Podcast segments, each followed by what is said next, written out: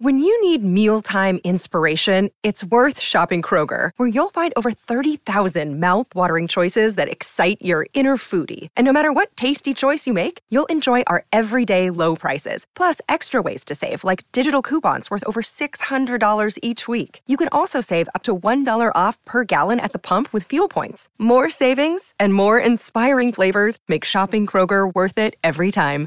Kroger, fresh for everyone. Fuel restrictions apply.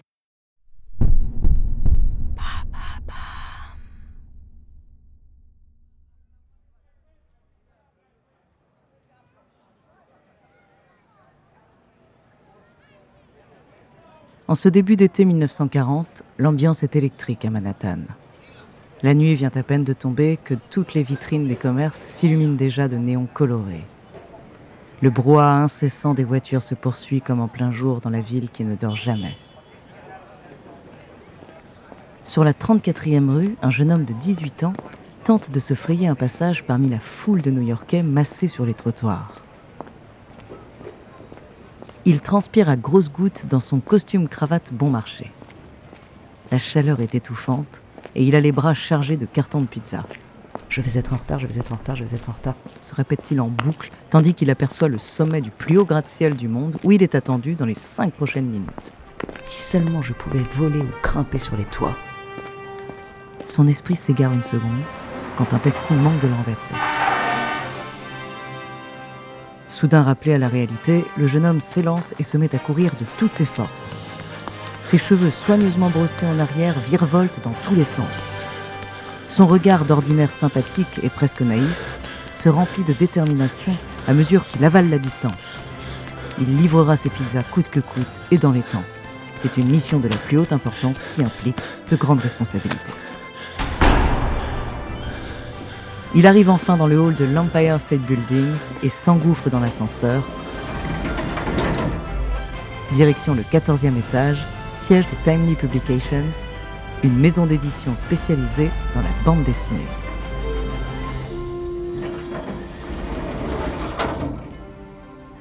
Le jeune homme entre dans les bureaux et tend leur pizza à chacun de ses collègues qui le remercie d'un bref mais amical sourire. Mission accomplie. Ce que ce jeune homme ne sait pas encore en ce début d'été 1940, c'est qu'il ne restera pas longtemps qu'un simple stagiaire. Et surtout, que cette société alors inconnue prendra bientôt un nom qui restera dans l'histoire, un nom qui nous est beaucoup plus familier aujourd'hui, Marvel. Je s'appelle Groot. Piètre Dieu. Je ferai ça toute la journée.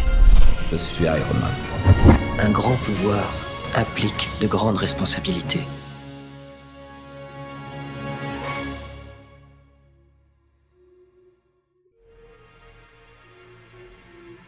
Bonjour, je suis Andrea, bienvenue dans True Story.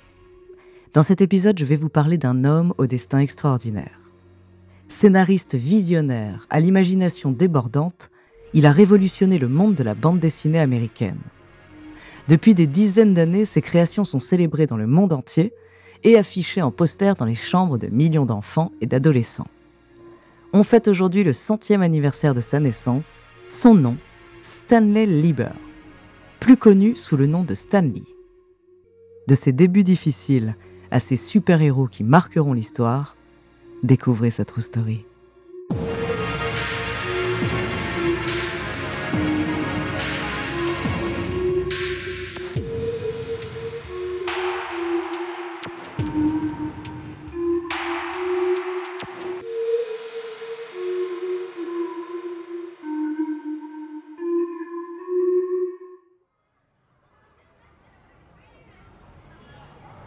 Stanley Lieber naît le 28 décembre 1922 à New York.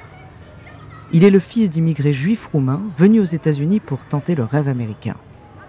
Son père est tailleur, sa mère femme au foyer, et malgré tous les efforts du monde, la famille vit dans la misère. Dès son plus jeune âge, Stanley s'évade dans la lecture. Tout son argent de poche, 50 cents par mois, il le dépense à la librairie du quartier.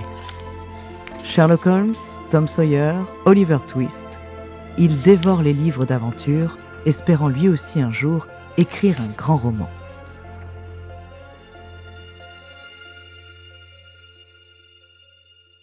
Mais le besoin d'argent est plus pressant que tout, et à l'âge de 16 ans, Stanley écourte ses études pour aider à subvenir aux besoins de sa famille. Il enchaîne les petits boulots et finit par trouver un poste de stagiaire chez Timely Publications, une maison d'édition. C'est une aubaine pour lui, il rêve d'être écrivain. Mais lorsqu'il réalise que la société est spécialisée dans les comics, la bande dessinée américaine, sa déception est très grande.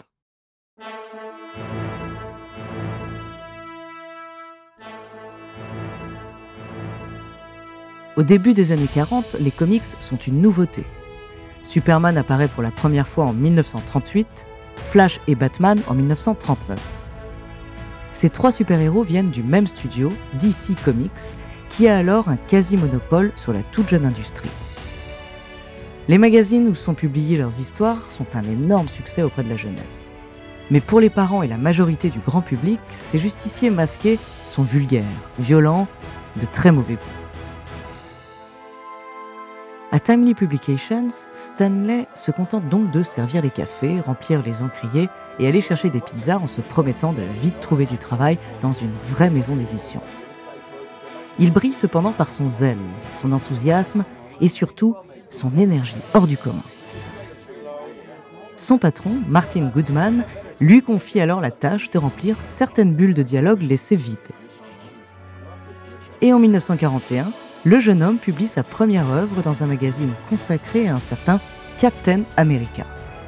Afin d'éviter que son vrai nom soit associé à ces bandes dessinées un peu ridicules et de le préserver pour un futur roman, Stanley signe alors du pseudonyme Stanley.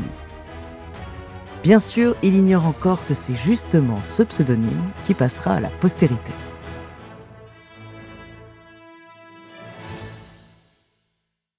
La même année, en 1941, les deux dessinateurs principaux de la boîte, Joe Simon et Jack Kirby, démissionnent pour des raisons financières. La société est minuscule et manque cruellement de personnel. Alors en quelques mois, le jeune homme d'à peine 20 ans est alors propulsé directeur éditorial.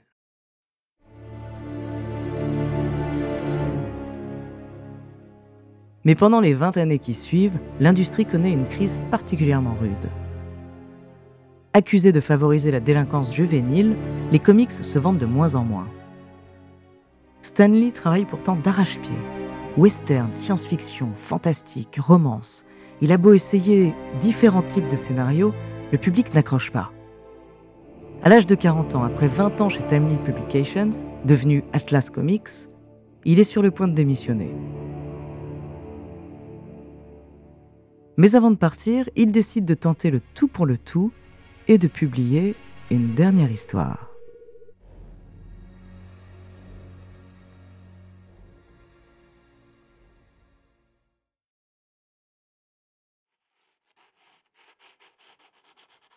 Pour sa dernière tentative, Stanley écrit en s'inspirant de son passé, de ses souvenirs et de sa personnalité. Ces personnages n'ont rien à voir avec les super-héros de l'époque, infaillibles et surpuissants. Ils ont des peines de cœur et des problèmes d'argent. Ils se disputent souvent et parlent parfois en argot. L'objectif est simple, parler à une cible plus adulte, que le public puisse s'identifier à des héros plus humains. Et en 1961, grâce au graphisme moderne et innovant du dessinateur Jack Kirby qu'il a réussi quelques années plus tôt à faire revenir dans la boîte, l'histoire des quatre fantastiques est enfin publiée. Le succès est immédiat et fulgurant. Pour la première fois de son histoire, Atlas Comics reçoit des courriers de fans auxquels Stanley répond assidûment.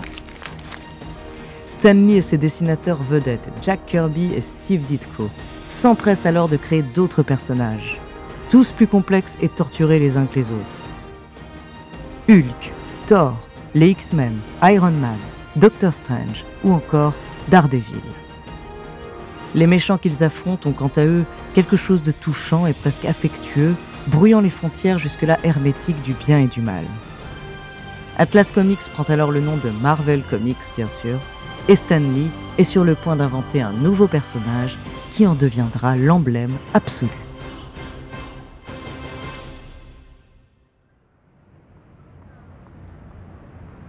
Un soir d'été 1962, Stanley contemple la ville depuis la fenêtre de son bureau au 14e étage de l'Empire State Building.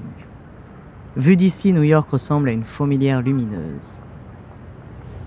Derrière les verres fumés de ses lunettes aviator, il repense à l'adolescent qu'il était, courant les rues bondées de Manhattan pour livrer des pizzas à ses collègues. Un sourire se dessine sous sa moustache poivre et sel. Lorsqu'une minuscule tache noire face à lui vient troubler sa rêverie. Il s'approche lentement et constate qu'un insecte se trouve contre la vitre à l'extérieur du bâtiment, au quatorzième étage. Stanley est stupéfait. Pendant de longues minutes, il l'observe grimper malgré le vent, s'arrêter puis repartir, se frotter les mandibules et ajuster ses prises. Loin d'être dégoûté par ses huit pattes agiles et velues, Stanley contemple l'araignée avec émerveillement. Un frisson parcourt soudain sa nuque. Les poils de ses bras se hérissent et ses yeux s'écarquillent. Il connaît ce sentiment, celui des bonnes idées, celui des très bonnes idées. Et s'il combinait les deux Sa rêverie d'il y a quelques minutes et sa vision actuelle.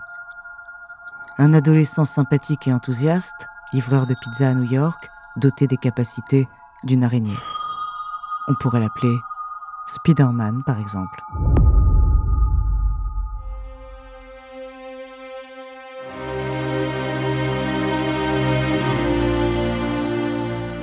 Au début, l'idée est rejetée par tous ses collègues. Personne n'aime les araignées. Qui voudrait d'une araignée comme gentil voisin et protecteur de quartier?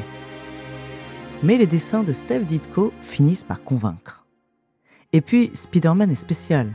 Pour la première fois dans l'histoire des comics, le super-héros est un adolescent, comme les lecteurs. Il va au lycée, il est un peu geek, mal dans sa peau, il est victime de harcèlement.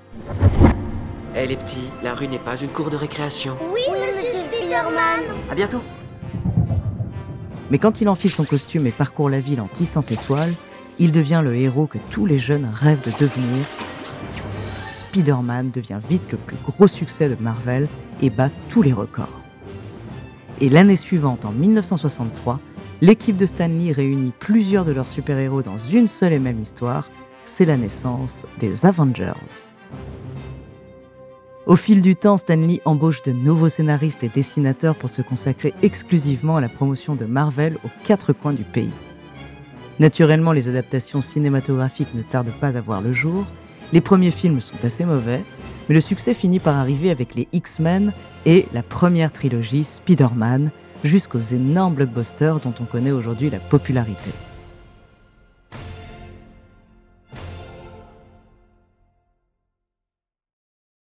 Une tradition s'instaure alors à partir du début des années 2000. Dans chaque film, Stanley fait une figuration rapide, à peine quelques secondes. You know, I guess one person can make a difference. Enough said.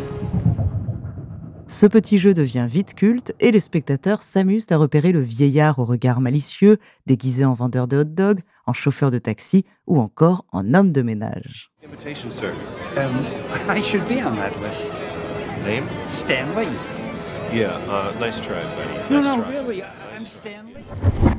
À chacune de ses apparitions publiques, son énergie et sa bonne humeur impressionnent. Après tout, c'est lui, le génie derrière tous ces super-héros.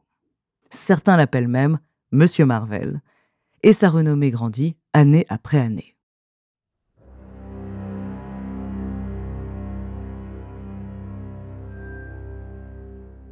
Le 12 novembre 2018, Stanley finit par s'éteindre à l'âge de 95 ans. Durant sa longue carrière, il a révolutionné la BD américaine et notre vision des super-héros.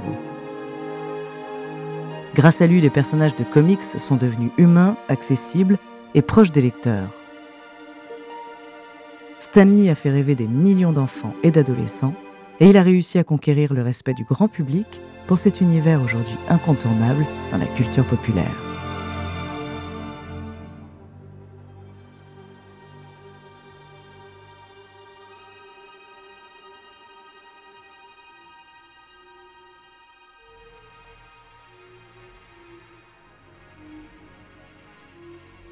Merci d'avoir écouté cet épisode de True Story.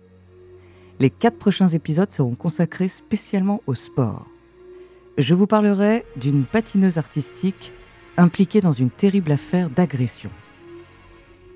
En attendant, si cet épisode vous a plu, n'hésitez pas à laisser des commentaires et des petites étoiles sur vos applis de podcast préférés.